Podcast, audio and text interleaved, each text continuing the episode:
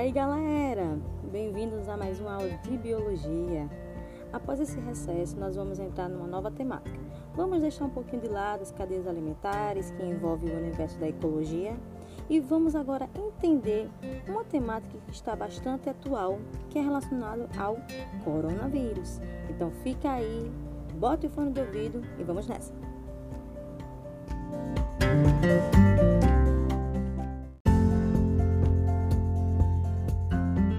Na aula de hoje, nós vamos entender sobre o conceito de saúde e a relação da pandemia com a problemática no setor da saúde. Mas e aí? Se alguém fizesse essa pergunta para você, você saberia responder o que é saúde?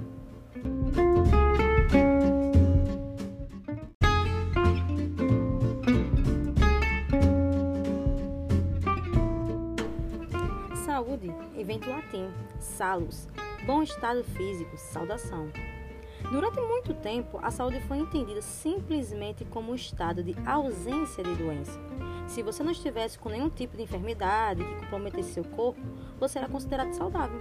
Com o passar do tempo, essa definição foi considerada insatisfatória. Dessa forma, a saúde vai muito além apenas do bom funcionamento físico do nosso organismo. Consequentemente, a Organização Mundial da Saúde, conhecida como OMS, em 1947 definiu saúde como um estado de completo bem-estar físico, mental e social, e não somente a ausência de doenças e enfermidades.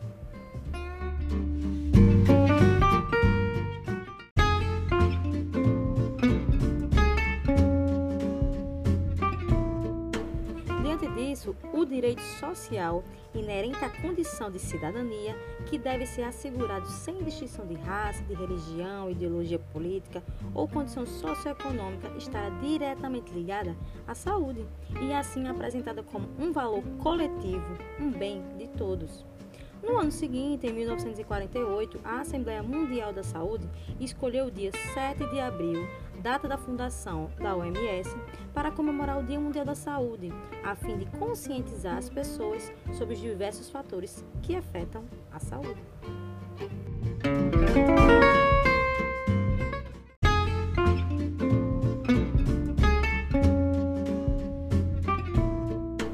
Em uma publicação no ano 2000, a Organização Mundial da Saúde reforça esse conceito, apontando 4 condições mínimas para que um Estado assegure o direito à saúde ao seu povo, como, por exemplo, a disponibilidade financeira, a acessibilidade, a aceitabilidade e a qualidade do serviço de saúde pública do país.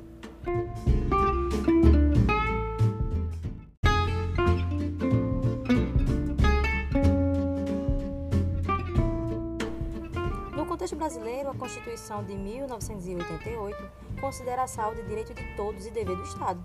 Para garantir esse direito, criou o Sistema Único de Saúde, o SUS, que se baseia em 3 pilares: a universalidade, a igualdade de acesso e a integralidade no atendimento.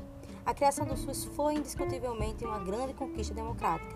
Antes dele, apenas pessoas com um vínculo formal de emprego ou que estavam vinculadas à Previdência Social poderiam dispor dos serviços públicos de saúde. Hoje, ele é para todos.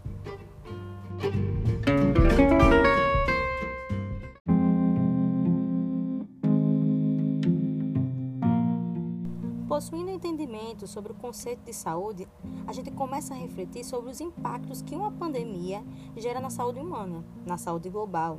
Isso porque a doença COVID-19, pelo seu alto poder de contaminação, exigiu medidas de isolamento social, tanto para se evitar o contágio daqueles que não tiveram a doença, como para não acontecer a propagação do vírus por parte daqueles que estão com o vírus no organismo. Então, escolas, estabelecimentos de vendas, entretenimento, entre outros, foram fechados para diminuir as aglomerações.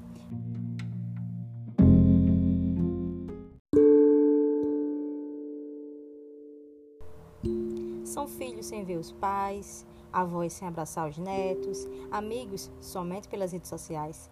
Essa é a maneira que a maioria da população se encontra, sem a socialização. Portanto, se por um lado contribui na diminuição do número dos casos, também acaba aumentando um número importante de ser levado em consideração, o aumento no número e na gravidade de doenças mentais.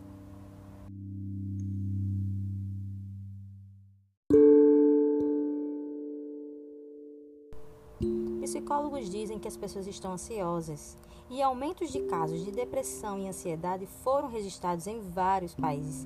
A violência doméstica está crescendo e profissionais de saúde estão relatando uma necessidade crescente de apoio psicológico.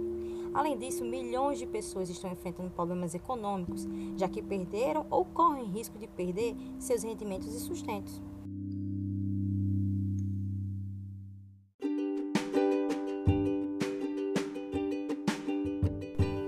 Nesse sentido, a gente percebe que a saúde global está sendo atingida em todas as esferas e que compromete justamente tanto o bem-estar físico, quanto mental e social, tanto daqueles que estão com Covid ou que tiveram, como daqueles que ainda nem foram contaminados.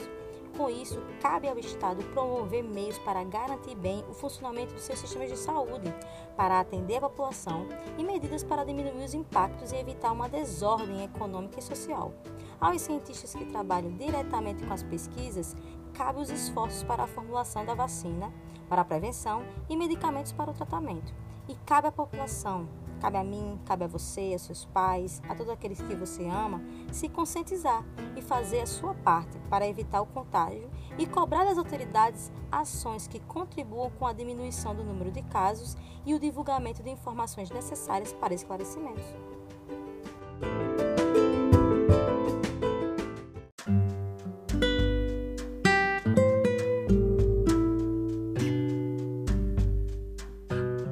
Assim, galera, com a colaboração de todas as partes da sociedade, será possível somar forças e erradicar o novo coronavírus. Então, fique em casa, se cuida e até a próxima aula. Tchau!